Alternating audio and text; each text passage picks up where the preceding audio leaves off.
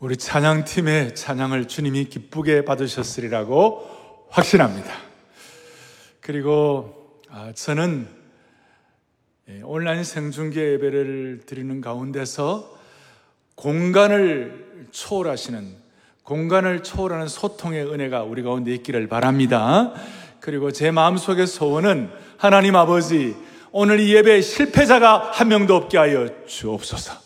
모든 성도들이 예배의 참 성공자가 되어서 영적으로 성공할 수 있도록 도와주시기를 원합니다.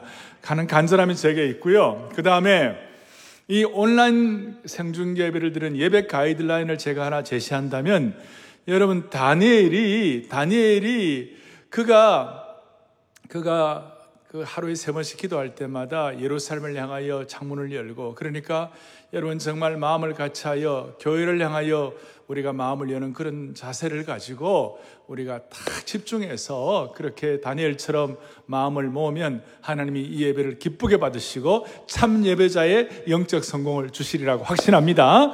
자, 그런 마음으로 오늘은 스가랴 강의 열 번째 한결같은 순금등대파라는 제목으로 말씀을 전하겠습니다. 제가 이 말씀을 준비하면서 준비하면서 제 마음에 참 깜짝 놀란 것은 뭐냐면 그때 스가리아가 당한 그 시대의 상황과 오늘의 이 우리의 상황이 너무 이렇게 서로 이렇게 비슷하다는 거예요. 마치 대자뷰 같고 기시감 같은 것이 느껴졌어요. 그래서 하나님께서 스가랴에게 환상을 주셔서 당시에 이스라엘 백성들의 그 어려운 장애물들을 돌파하게 하셨듯이 오늘 우리에게도 이 말씀 가지시고 우리 앞에 있는 시대적 장애물을 극복할 수 있도록 은혜 주시기를 바랍니다. 코로나의 홍해도 건널 수 있도록 불쌍히 여겨 주시기를 바라는 것입니다.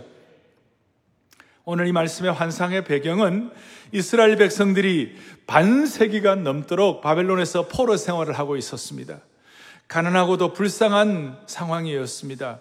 그리고 돌아와서 제일 먼저 했던 그 일들이 하나님의 전을 다시 재건하는 것이었습니다. 그런데 재건하는 가운데 그냥 되는 것이 아니었고 얼마나 힘이 들었는지 사마리아 사람들의 악의에 찬 방해 공작이 있었고 주위에 복잡하고도 어려운 환경 가운데 애초에 꿈과 열심이 다 식어져 버리고 마치 싹이 돋자마자 짓밟혀 버리듯이 좌절감이 있고 정신적 상처가 말로 다할 수가 없었어요. 그리고 내부적으로도 패배주의가 득세하기 시작했고 또 이 스가랴나 그리고 오늘 수르바벨이나 또 대제사장 여호수아 이런 리더들에 대한 리더십에 대한 어떤 공격도 많이 있었어요. 한마디로 말해서 잔인한 상황이었어요. 무슨 상황이었다고요? 잔인한 상황이었어요. 그 결과 사람들의 마음속에 회의감이 들었어요. 하나님, 주님의 일을 한번 제대로 해보려고 하는데 왜 이런 어려움이 우리에게 있습니까? 왜 이런 어려운 상황으로 우리를 몰아넣으십니까? 그래서 오죽하면 7절에 큰 사랑 너가 무엇이냐? 큰 사랑 내가 무엇이냐? 큰산 같은 것들이 앞에 놓여 있었다는 것입니다. 큰 산은 모든 난제, 어떻게 보면 역경의 종합 선물 세트와 같다고 말할 수 있습니다. 다른 말로 하면 하나님의 뜻이 이루어지지 못하도록 하는 모든 적대 세력을 총칭한다. 모든 적대 세력의 종합 선물 세트. 이런 상황에서 제가 이제 질문을 좀 스스로 해보았어요. 이런 상황에서 누가 주저앉아버린 사람들의 사기를 진작시킬 것인가? 누가 꿈을 상실한 사람들에게 다시 한번 소명의 비전을 심어줄 것인가? 누가 하나님 앞에서 누가 현실에 대해서 냉소적인 사람들, 그 사람들의 무관심의 벽을 털어버리고 다시 회복시켜 주실 것인가? 누가 이제는 아무리 노력해도 소용이 없다고 자포자기한, 자포자기한 사람들을 다시 일으켜 세워줄 것인가? 회사에서 신앙생활을 잘한다고 그러면 어떤 사람들은 따가운 시선을 받습니다. 이런 상황 가운데 누가 이렇게 세워줄 것인가? 오늘 이런 난관을 살아계신 하나님의 말씀으로 극복할 수 있도록 해주시기를 바랍니다. 예, 이 난관을. 그래서 오늘, 오늘은 특별히 우리가 이 줌으로 영상으로 동시에 많은 분들이 들어오고 계시는데요. 제가 은혜를 주시기를 바랍니다. 그러면 할렐루야 두 손을 바짝 들어보겠습니다. 오늘 누가 이 상황을 극복시킬 것인가? 오늘 말씀을 통해 이 난관을 극복시켜 주실 줄로 믿습니다. 할렐루야! 할렐루야! 할렐루야! 네. 할렐루야. 그래서 오늘 영상을 관통하는 하나님의 말씀을 통한 말씀의 기름 부으심과 소통의 능력을 여러분들에게 주시기를 바랍니다. 음. 본문을 조금 더 보도록 하겠습니다. 본문을 보면 적대적인 환경 가운데서 초락하고 미약하고 포로에서 귀환한 연약한 공동체가 어떻게 살아남을 수 있겠는가? 그래서 큰 산한 내가 무엇이냐 이런 상황에서 답이 뭡니까? 지난주일과 연결시켜 볼 때 힘으로도 되지 아니하고 능으로도 되지 아니하고 오직 나의 신으로 되느니라 나의 영으로 되느니라. 할렐루야! 자 우리 영상으로 힘으로도 되지 아니하고 능으로도 되지 아니하고 오직 나의 영으로 되느니라. 할렐루야 오히려 여러분들 이 예배당에 다 참석해가지고 우리가 정말 수천 수만 명의 성도들이 모여가지고 마음을 같이 할렐루야 하는 그보다도 더 큰 집중력을 주셔서 하나님 앞에서 그렇습니다 하고 은혜 받기를 바랍니다. 자, 다시 한번 그렇습니다. 그렇습니다. 그렇습니다. 그렇습니다. 제가 제가 어릴 때 대학부 시절에 가만히 생각해 보면 막 그때부터 지금까지 많은 난관들이 많았어요. 그런데 그럴 때마다 오늘 이 말씀이 저에게는 밤하늘에 깜깜한 밤하늘에 북극성이 있으면 북쪽이 제시되시, 제시되 고 그걸 통하여 남쪽 서쪽 동쪽 이렇게 하듯이 힘으로도 되지 아니하고 능으로도 되지 아니하고 오직 나의 옛날에는 나의 신으로 되느냐 나의 영으로 되느냐 나의 기름 부음으로 되느니라. 그것이 그렇게 저에게는 저의 사역의 중요한 슬로건이요. 어떤 좌표가 되었어요 마찬가지로 오늘 이 말씀이 오늘 이 코로나 시대를 우리 앞에 놓고 하나님이 여러분들의 생애를 극복시켜 주시는 살아있는 말씀이 되기를 바랍니다. 그 나의 신으로 된다 할 때 그게 무슨 뜻이냐면 지난주를 이어서 계속 해석을 하면 두 감람나무가 있는데 순금등대에다가 그 감람나무에서 주발로 해가지고 큰 주발에다가 그 금기름이 이렇게 이어진다 그래서 금기름이 탁 이어지고 그것이 이제 일곱 파이프를 통하여 내려간다고 그랬는데 하여튼 금기름의 은혜를 주셔 가지고 기름 부음의 현상을 통하여 힘으로도 되지 아니하고 능으로 되지 아니하고 여호와 영으로 된다는 것을 말씀을 해석을 하고 있는 거예요. 그래서 특별히 금기름으로 그 기름으로 기름의 역사 어, 능으로 되지 아니하고 여호와의 신 여호와 영으로 된다는 역사가 어떤 뜻인가? 우리에게 기름 부음이 있다는 뜻인데 그 기름 부음에 관해서 오늘 여러분들이 받으신 우리 있죠? 받으신 우리 설교 노트 보면 거기 보면 뭐라고 나와 있는가 하면 성경에서의 기름은 성경의 기름은 첫째 뭘 상징한다고 그랬어요? 치유를 상징한다. 치유를. 시편에 보면 우리가 어려울 때 사망의 골짜기 있다 할지라도 여호와께서 내게 기름을 바르시고 그 기름은 우리에게 목자가 목자가 양을 기름을 통해 치유를 해 주시는 거예요. 양이 다치면 목자는 상처에 기름을 발라주었습니다. 누가 보면 10장에도 보니까 선한 사마리아 사람이 강도 맞는 사람에게 기름을 발라주었어요. 그리고 야고보스에도 보면 아픈 사람 있으면 기름 바르고 기도하는 거예요. 따라서 성령의 기름 부으심은 우리의 치유를 상징하는 것이에요. 따라서 오늘 하나님 아버지 힘으로 않고 능으로 되지 않지만 여호와 영으로 됐느라 여호와의 기름 부으심으로 된다고 그랬을 때 이 기름 부으심을 통한 여러분들이 치유가 일어나기를 바라는 것이에요. 그 다음에 기름은 빛을 발하는 것을 상징합니다. 오늘 환상에서의 핵심 개념 중에 하나입니다. 성도들의 가는 길을 환하게 비춰주시는 분이 진리의 빛을 비춰주시고 우리를 인도하시는 거예요. 어두운 가운데 있는 사람들의 마음을 환하게 비춰주셔가지고 지혜의 빛과 진리로 우리를 인도하시는 하나님의 은혜를 찬양하는 것이에요. 그리고 이 기름 부으심은 뭘 상징하는가? 기쁨을 상징하는 거예요. 구약 시대에 축제 때 기름의 역사는 기름은 기쁨을 증가시켜 가지고 사람의 마음을 즐겁게 하는 것이에요. 기름은 기쁨의 상징이고 실제적인 기쁨의 근원이 되기 때문에 나중에 이 성령의 기름 부음은 오직 성령 안에서 하나님의 나라는 오직 성령 안에서 의와 평강과 희락이라 그래 희락이라. 그래서 오늘 이 예배를 통하여 오늘 힘으로 되지 않고 능으로 되지 않는다면 성령의 기름 부으심으로 감람나무를 통하여 금기름이 공급받는 이 현상을 통하여 오늘 저와 여러분들에게 치유가 일어나기를 바라고 진정한 빛의 인도하심을 받기를 바라고 동시에 오늘 이 기름 부으심을 통하여 모두에게 참된 기쁨이 회복되기를 원하는 것입니다.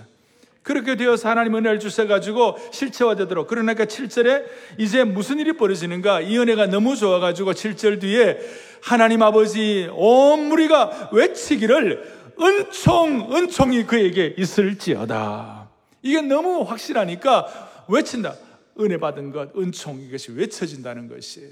외쳐진다는 말은 그냥 조근조근 이 정도가 아니라 그게 너무 감사해서 치유와 빛과 기쁨의 은혜를 받아가지고 아주 시끄러울 정도로 큰 소리로 감격을 가지고 즐거운 거룩한 소음을 발휘한다는 거예요. 거룩한 소음.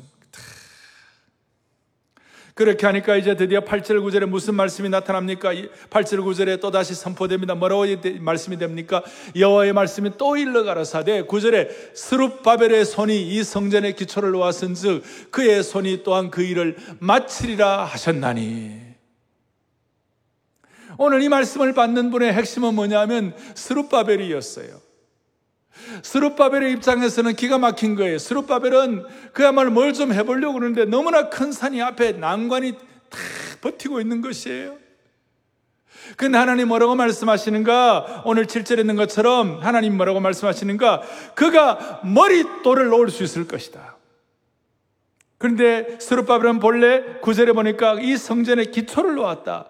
그런데 머릿돌이라는 것은 기초가 완공되고 난 다음에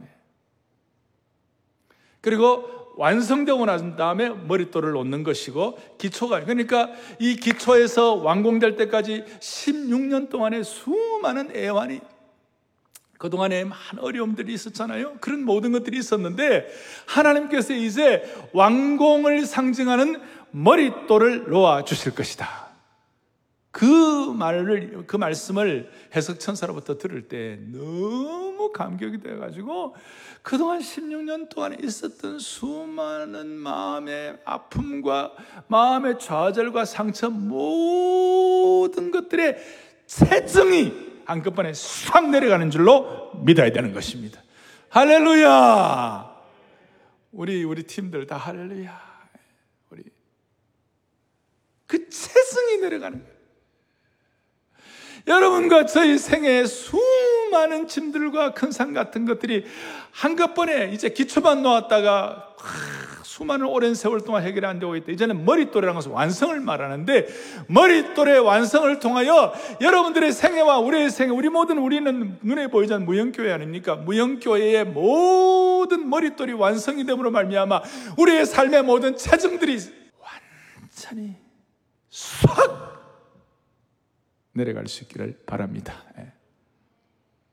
우리가 만약에 21세기의 스룹바벨이라면 이걸 어떻게 해석을 해야 합니까?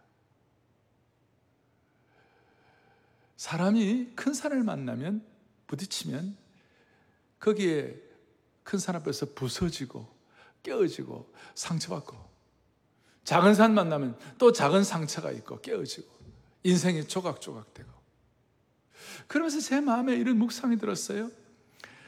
큰 산이 있고 그 큰 산 때문에 삶의 조각들이 막 그 조각조각 부서지기도 이렇게 하는데 지나고 보니까 인생을 지나놓고 보면 그 부서진 조각조각 하나를 하나님이 창조주가 되시니까 하나님이 메스터가 되시니까 하나님이 멋진 작품을 만드시는 분이니까 조각조각 나고 깨어졌을 때 그 자체는 아프고 어떨 때는 슬프고 어떨 때는 참 좌절이 되고 그럴 때가 있지만 그 조각 하나하나를 잘 붙이면 하나님 여기에 명품이 나올 줄로 믿습니다.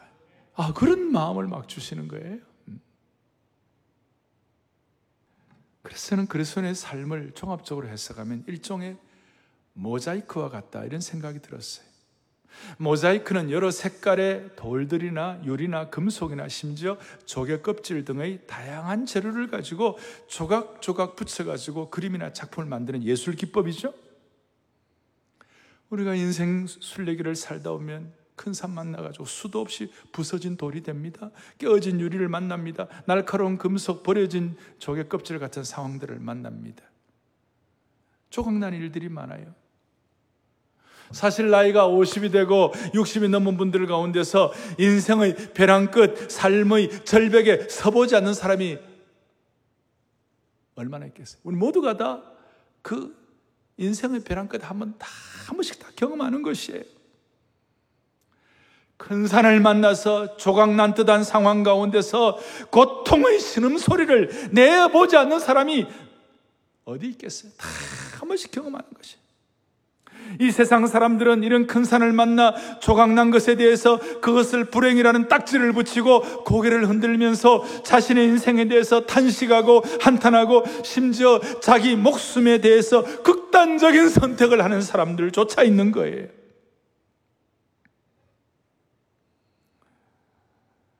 그런데 이런 조각들이 예를 들어서 멋있는 예술가의 손에 들려지고 들려지고 조각에 붙여지기 시작하면 어느덧 값으로 따질 수 없는 아름답고 멋진 작품이 되는 것이. 피카소 같은 이런 사람들 보면 뭐 아무것도 아닌 뭐 남들이 볼 때는 그냥 버려진 그런 것들을 활용해 가지고 대단한 작품을 만들었어요. 오늘 하나님께서 하나님이 못 있는 것처럼 우리 모두를 삶의 조각조각들을 이어가지고 하나님 나라에 멋있는 작품 만들어 주시기를 원하는 것이에요. 다시 한번 우리 앞에 있는 큰 산 때문에 크게 조각난 우리 인생들을 작은 산 때문에 작은 조각난 우리 인생들을 삶의 모든 영역의 주권자이신 창조주 하나님이 우리의 조각을 붙여주셔가지고 우리의 인생의 눈으로는 상상도 하지 못할 아름답고 멋진 모자익 작품을 만들어 주시기를 원하는 겁니다. 그럴 때 우리는 어떤 상황에도 흔들리지 않는 순금 등대파의 역할을 유지할 수가 있는 것입니다. 웬만한 여론과 시류에 왔다 갔다 하지 않을 수가 있는 것입니다. 모자이크를 가지고 하나님 명품 작품을 만드시는 조각 조각을 붙여서 만드시는 그 하나님을 찬양하십시다. 어, 찬양하십시다. 그래서 제가 오늘 여러 조각들 가운데 큰 세 조각의 부분 부분을 말씀할 거예요. 이 세 조각의 부분을 잘 우리가 조각하고 이어 붙이면 무슨 일이 벌어지는가? 한결 같은 순금 등대파가 될 수가 있습니다. 네. 이렇게 흔들림 없이. 첫째는 10절 보겠습니다. 10절 보니까 뭐라고 나왔냐면 이렇게 나와요. 작은 일의 날이라고 멸시하는 자가 누구냐? 우리의 삶의 부분과 조각들 가운데서 작은 일의 날이라는 조각, 이거 제대로 잘 감당하면 하나님이 큰 산을 돌파할 수 있는 명품을 만들어 주시는 것이에요. 여기 작다는 말이 히브리어로 카타네라는 단어인데 이 단어가 쓰인 곳은 가장 작은 지파 베냐민 그랬을 때 그 작다. 그리고 사무엘이 다윗에게 기름 부러 갔을 때에 이세가 다윗을 보고 저 막내 작다. 그리고 솔로몬이 1천 번제를 드리고 나서 하나님께서 내가 너에게 뭐다 해줄까? 그랬을 때에 종은 작은 아이라 출입할 줄 알지 못한다. 작은 아이라. 작다. 작다. 여러분, 순금능대 자체도 그 자체는 그렇게 큰 것도 아니지요. 겉보기는 그저 저거 하나 갖고 뭐가 되겠나. 그런데 그 순금능대의 기름 부음을 통하여 치유와 빛과 그 다음에 기쁨의 그 은혜가 계속 공급되면 그 작은 순금능대가 나중에는 신약의 하나님의 교회를 대표하고 하나님의 교회가 되어서 교회의 영광을 통하여 온 세상을 비추게 되는 줄로 믿습니다. 그래서 이 작은 작은 일의 날이라고 명시, 멸시한 자가 누구냐? 여러분 작은 일의 대표가 뭐예요? 예수님께서 갈보리의 십자가에 돌아가신 모습을 한번 생각해 보십시오. 그분이 골고다에서 로마 병정의 로마 제국의 힘에 의하여 깨뜨려 주신 십자가에 달리신 그 모습을 한번 상상해 보세요. 그게 무슨 큰 것이 있겠어요? 예수님 십자가에 달려가신 모습은 너무나 거기에 흠모할 만한 뭐가 있겠어요? 자랑할 만한 뭐가 있겠어요? 세상의 구세주가 되시는 분이 저주받은 자처럼 나무에 달려 초라하게 죽는 그것이야말로 작은 일 아닙니까? 그런데 십자가에 달리신 그 작은 날, 그 초라하고 보잘 것 없는 그 일이 온 세상을 구원하는 엄청난 천둥치는 날이 된 줄로 확신하는 것입니다. 그래서 작은 일의 날이라고 결코 무시하면 안 되는 것입니다. 그래서 하나님께서 하나님의 메스터 작품을 만드시는데 작은 일의 날에는 그 조각나는 그 부분을 통하여 하나님이 일하시는 거예요. 오빙의 역사도 그러고 우리 사랑의 교회도 처음에는 작은 얼마나 작, 작게 시작했습니까? 여러분 하나님이 우리를 항상 테스트하는 것은 작은 날로부터 시작하는 거예요. 아침에 큐티하는 거 남들이 볼땐 적은 거예요. 근데 그게 명품을 만드는 거예요. 이웃에 대해서 작은 마음 쓰는 거, 이웃은 거 같이 생각하는 게 작은 거 아니에요. 지난 주일에도 제가 말씀드렸듯이 주일 예배는 관람이나 시청하는 것이 아니고 온전히 드리는 예배라고 그랬어요. 온매무새 하나도 추스리고 이 예배 드리는 거 이거 다니엘의 마음의 자세를 가지고 참 예배자가 되고 예배 실패하지 않겠다고 마음 먹는 이거 이거 남들이 볼 때 작은 작은 일이라고 생각할지 말아요. 예수님 믿지 않는 사람들은 그러나 여기에서 역사가 일어나는 것이에요. 우리는 지금 29주째, 30주째 이제 정오 기도회를 계속하고 있어요. 정오 기도회를 사, 람 남들이 볼 때 적은 일의 날이라고 할지 모르죠. 그러나 적은 일의 날이라고 생각하지 않아 한 명 한 모이고 수천 명이 지금 매주 정오 매일마다 정오 기도회를 하고 있는데 여러분 정오에 무슨 일이 났어요? 예수 믿지 않는 사람들은 작은 일이라고 경시하고 넘어갔어요. 그러나 정오에 베드로 사도가 환상 보고 난 다음에 이스라엘 이스라엘이라는 어떤 그 전통의 어떤 프레임을 벗어나는 그 생각의 틀을 패러다임 시프트를 하게 하는 그야말로 말씀의 선포자의 역할을 감당할 수 있도록. 사울, 사울이라는 사람 청년이 정오의 마상에서 거꾸로 지고 난 다음에 목숨 건 하나님 나라 이방 선교의 사명자가 될 수 있는 정오에 하나님께서 수가성 물가 여인 대인기피증이 있던 그 여인 정오에 예수님 만나 물동이를 버려두고 하나님 나라를 위한 전도자가 되는 거. 정오 기도회에는 남들이 볼 땐 적은 일이라고 할지 모르지만 이것이 하나님 나라 역사를 일으켜 주시는 줄로 믿습니다. 이거예요. 그리고 10절에 보니까 어떤 말씀이 있습니까? 또 망군의 여호와께서 그러면서 10절에 뭐라고 스룹바벨의 손에 다름 다림줄이 있음을 보고 내가 기뻐한다. 스룹바벨의 손에 다림줄은 청량추에 조그마한 거예요. 이게 될까? 성전이 이루어질까? 하는 그런 의심이 있을 수 있는 상황 가운데서도 손에 다림줄, 청량줄을 잡고 하나님, 하나님께서 이제 기초돌을 놓게 하시면 하나님께서 머릿돌, 완성도를 놓게 하실 줄로 믿습니다는 그 마음으로 청량추 적은 것이지만 그 붙잡고 인내하고 견디는 것이에요. 오늘 우리는 이 예배를 드리면서 그리고 오늘 저와 여러분들은 하나님 말씀 붙잡으면서 정오에 혹은 예배 조그마한 부분 하나하나 그리고 하나님 주신 말씀 하나 붙잡고 이걸 가지고 오늘 이 시대의 청량추로 여러분들이 잘 간직하고 있다가 끝까지 하나님이 여러분의 인생의 머릿돌로 여러분들의 생애의 집을 완성하는 그날을 여러분들 보시기를 바라는 것이에요. 그날을 그날 말씀의 다림줄, 청량줄을 가지고 한결같은 순금 등대파가 되기를 간절히 바랍니다. 할렐루야. 우리 영상들. 자, 여러분들 손에, 여러분들의 손에 의 청량추 정글에 갔지만 그거 붙잡고 모두가 다 한결같은 순금등대가 되기를 소망합니다. 소망합니다. 소망합니다. 예. 작은 일의 날이라고 무시하지 않는 그 우리의 그, 그 부분을 잘 모을 때 작품이 되는 것입니다. 두 번째로는 오늘 6절과 7절과 9절과 10절과 또 14절에 대제사장 여호수와 함께 오늘 이 말씀을 받는 스룹바벨이 나옵니다. 스룹바벨은 당시의 총독이었습니다. 그리고 14절에 그 감람나무로부터 기름 부음 받은 자들 이렇게 나옵니다. 이 기름 부음 받은 자들이란 말을 직접적인 해석을 해보니까 오늘 기름 부음은 자들은 본래 여호수아와 스룹바벨 두 사람을 말하는데 스룹바벨은 정치적 총독이고 여호수아는 종교적인 제사장이었죠.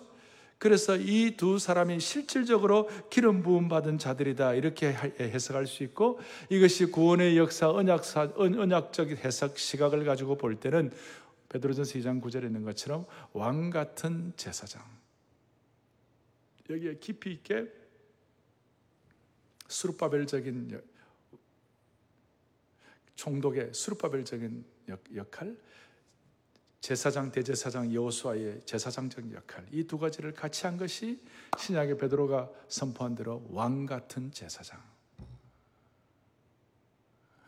오늘 이, 이것이 이제 나중에 해석이 확장되어 가지고 요한계시록에도 두 감람나무 나중에는 결국 이것이 예수 그리스도를 통하여 확증되게 되시는데 여기에 기름 부음 받은 자 둘이라는 이 말씀의 본래의 히브리 해석은 직역하면 새 기름의 아들들이다. 14절에 기름 부음 받은 자 둘을 직역하면 새 기름의 아들들이다. Sons of the fresh oil. 더 구체적으로 말하면 새 기름으로 온몸이 썰어 있다. sated. 온몸이 썰어 있다는 그런 의미가 되는 것이에요. 오늘 실제적으로 저와 여러분들이 기름 부음 받은 체험의 역사가 우리로 하여금 인생의 하나님 나라를 위한 귀한 순금능대파로서 하나님 나라의 메스터피스 작품을 작품의 한 부분을 이룰 수 있도록 조각으로 역할을 하리라고 믿는 것이에요. 그래서 우리는 하나님의 힘으로도 되지 아니하고 능으로 되지 아니하고 여호와 영으로 된다는 그 말은 우리가 하나님의 새 기름으로 절어 있는 하나님의 자녀들이 될 수 있다. 자녀들이 된다. 그러니까 새 기름으로 온 몸이 절어 있는 사람이 된다는 그런 뜻이에요. 우리는 여호와 영으로 늘 적셔져 있는 하나님 나라 인물이 되기를 원하는 겁니다. 그래서 성령의 새 기름으로 절여 썰어진 체험의 조각이 우리에게 필요하다는 거예요. 우리 신앙적인 차원뿐만 아니라 이 사회적인 지도자들도 독일한 그런 은혜를 받아야 한다는 것이에요. 성령으로 절어 있다는 말을 좀 더 구체적으로 생각해 보면 이 세상에 많은 그리스도인들이 신앙생활 하고 이 세상 사람들은 최선을 다하면 된다. 최선을 다하자 그래요. 그런데 우리가 최선을 다해야 하지만 기독교 신앙은 최선을 다하는 것보다도 더한 무언가가 우리에게 하나 있어야 되는 것이. 우리는 최선을 다하는 것만 갖고는 우리가 살아갈 수 없어요. 이것이 기독교와 세상 종교와의 차이가 있는 것이에요. 이 세상 종교는 너 안에 있는 걸 가지고 최선을 다해 가지고 그 너 안에 있는 그 무언가를 분발하게 하라. 그래서 속에 있는 능력을 극대화시키라. 그것도 안 되면 가슴을 텅 비우라.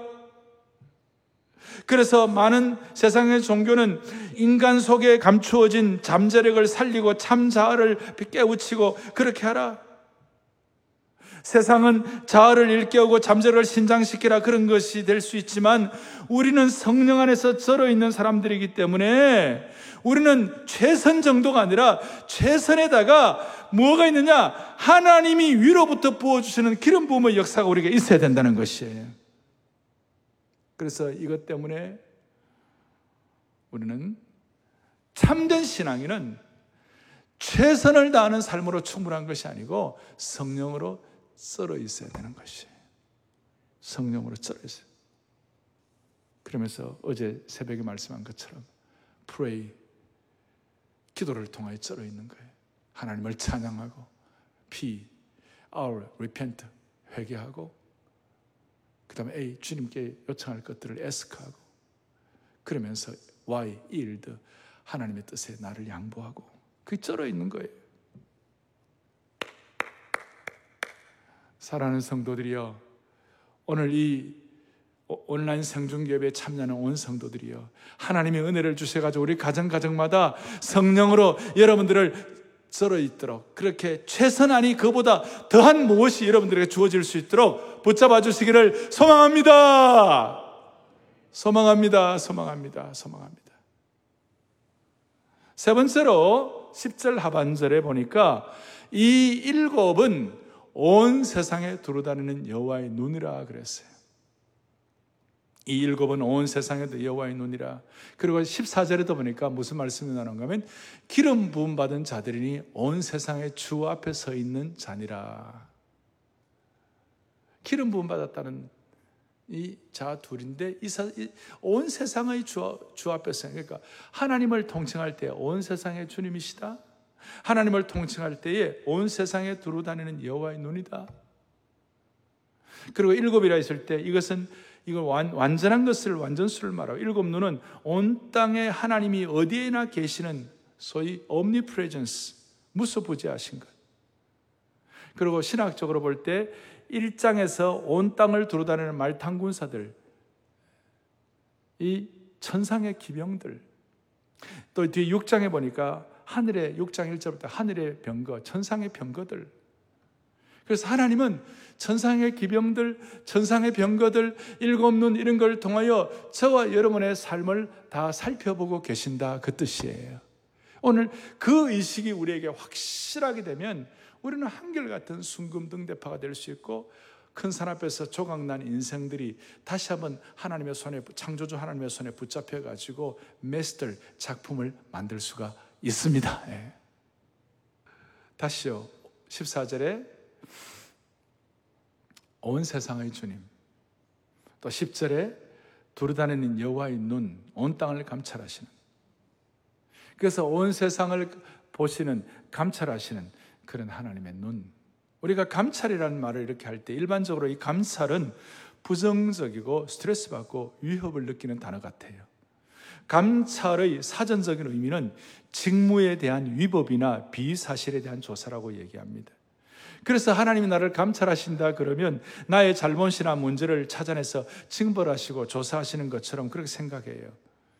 하나님이 다 보고 계신다 그랬을 때 아이고 감사하다 그런 것보다도 어른들이 애들한테 막 애들 잘못하는 거예요. 뭐 잘못하느냐 하는 거 위협하는 눈처럼 보는 것처럼 하나님이 나를 심판하려고 우리가 실수를 기다리는 것처럼 그렇게 느껴질 수 있지만 그거 아니에요. 하나님이 우리를 감찰하신다는 이 하나님의 감찰은 하나님이 우리를 지켜보신다는 뜻인데 하나님 우리를 지켜보신다는 것은 어떤 것인가? 오히려 하나님 우리를 감찰하시고 지켜보신다는 건 어떤 뜻인가?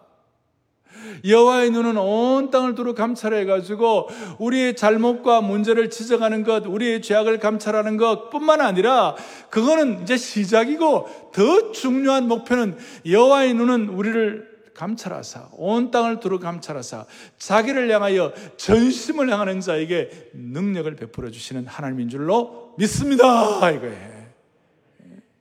이 감찰은 우리에게 우리를 디스커리지하고 우리를 좌절시키는 것이 아니고 이 감사를 통하여 하나님이 우리를 향한 안타까운 목자의 심정을 가지고 마치 어머니가 자식을 보면서 자식이 잘못하면 어머니가 자식을 때리려고 하는 것이 아니라 잘못하면 그걸 빨리 빨리 빨리 회복시켜 가지고 바로 잡아주기를 원하는 그 어머니의 심정이 여기에 담겨 있는 것이에요. 얼마나 중요한지. 그래서 하나님의 감찰에 대해서 제가 해놓았죠. 하나님 우리를 감찰하신다는 말은 하나님 우리를 감찰하신다는 말은 어떻게 보면 우리를 위협하는 말이 아니라 가장 우리에게 우리를 향한 따뜻한 언어, 따뜻한 위로가 되는 말씀이에요. 하나님의 감찰은 우리를 위로하는 친근하고도 따뜻한 언어가 될 수가 있는 것이에요. 그런 차원에서 여러분들이 받으신 우리 설교 노트 하나님의 눈으로 우리의 무엇을 감찰하시는가? 첫째는 우리의 뭘 감찰하신다고요? 죄악을 감찰하신다.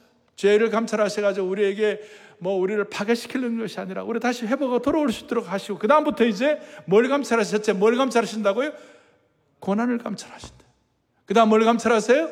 수고를 너희들 얼마나 수고하냐?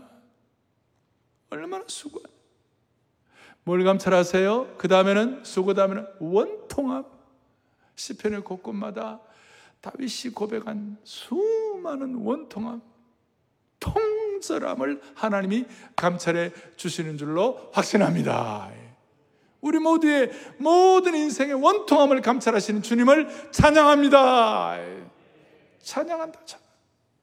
우리의 환란을 감찰하시고 우리의 억울함을 감찰하시고 그 다음에 우리의 모든 마음을 감찰하시고 심지어 우리의 모든 걸음걸음을 감찰하시고 우리의 인생을 감찰하시고 이 땅을 감찰하시고 따라서 다시요. 감찰은 위협의 언어가 아니라 우리를 위로하고 친근하고 우리를 격려하는 따뜻한 언어가 되는 줄로 믿습니다.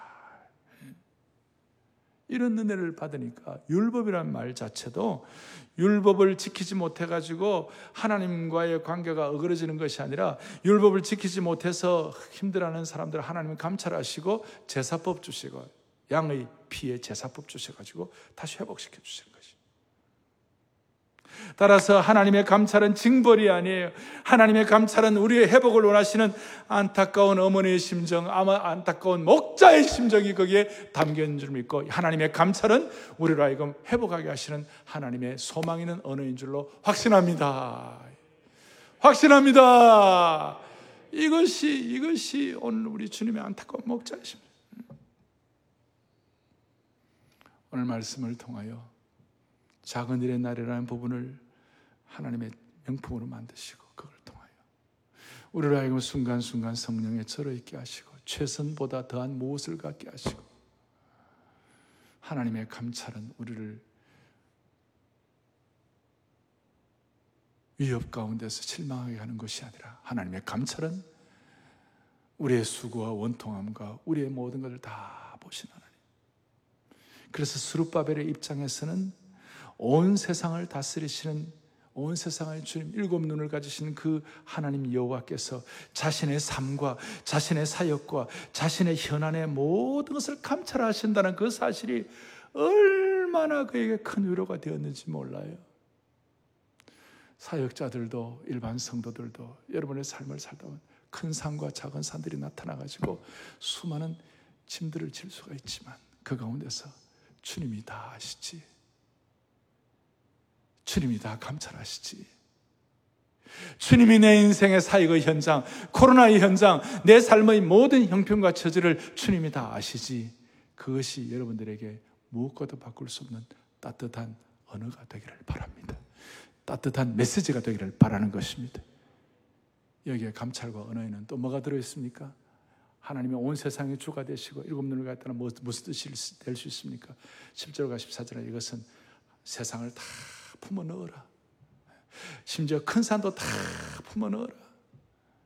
그래서 우리의 마음을 하나님 나라에 대한 꿈과 소명을 가지고 우리의 영이 밝아서 가지고 제발 간장 종지 같이 마음 좁게 하지 말고 은혜의 큰 대접이 되라. 은혜의 큰 함지박이 되라. 은혜의 큰 다라이가 되라. 음. 옛날엔 저 사람 때문에 막 가슴 아프고 막 그랬는데 이 시간 다 품어버리라. 말씀을 정리하겠습니다. 여러분 앞에 큰 산이 있습니까? 여러분 회사에 지금 큰 산이 있습니까?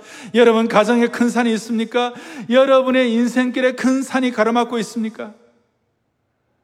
여러분의 힘으로 어떻게 할 수 없는 큰 산입니까? 이 시간 오늘 성령 주신 음성 가운데 마음을 활짝 여시기를 소망합니다. 소망합니다. 작은 일의 날이 여러분 큰 산을 극복하게 해 주실 것입니다. 그리고 여러분들 마음속에 실제로 성령으로 썰어 있는 역사가 일어나도록 도와주실 것입니다. 하나님의 감찰이 하나님의 참 위로와 따뜻한 언어가 될 수 있도록 만들어 주실 것입니다. 살다 보면 시작은 잘하지만 끝이 좋지 않아서 힘들 때가 많이 있습니다. 그런데 성령을 통하여 여러분들이 끝이 아름다운 신앙생활의 주인공들이 될 수 있기를 주님의 이름으로 축복합니다. 다시 한번 축복합니다. 제가 처음 네 가지 질문, 네 가지 질문. 첫 번째, 누가 버린 사람들의 사기를 진작시킬 것인가? 그 다음에 누가 상실한, 꿈을 상실한 사람들의 소망과 비전을 다시 심어줄 것인가? 누가 현실에서 냉소적 비판주의 사람들의 무관심의 벽을 헐어버리고 다시 회복시킬 것인가? 누가 노력에도 소용없다고 자포자기한 사람들을 이렇게 세워줄 것인가? 순금 등대 환상을 통하여 한결같은 순금 등대파가 되게 하여 주셔서 그 모든 산들을 극복하고 주님이 우리의 산을 옮겨주시는 은혜를 찬양하십시다. 예수 산을 옮기시는 찬양하겠습니다. 예수 산, 예수 큰 산을 옮기신다. 예수 산을 옮기시는 예수 산을 옮기시는 내 주는 능력의 주 그는 구원의 영원한 구원의 창조사. 사망을 이기시고 예수 승리 예수 큰 산 옮기시는 예수 큰 산 옮기신 내 주는 능력의 주 그는 구원의 주 영원한 구원의 창조사. 사망을 이기시고 예수 승리했네. 아멘 아멘. 아멘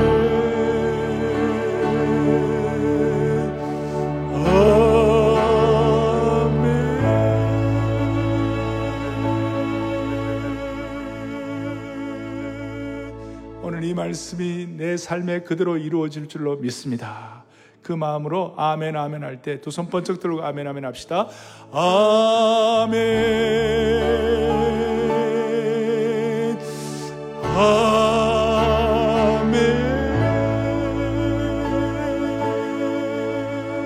아멘 가슴에 손을 얹겠습니다.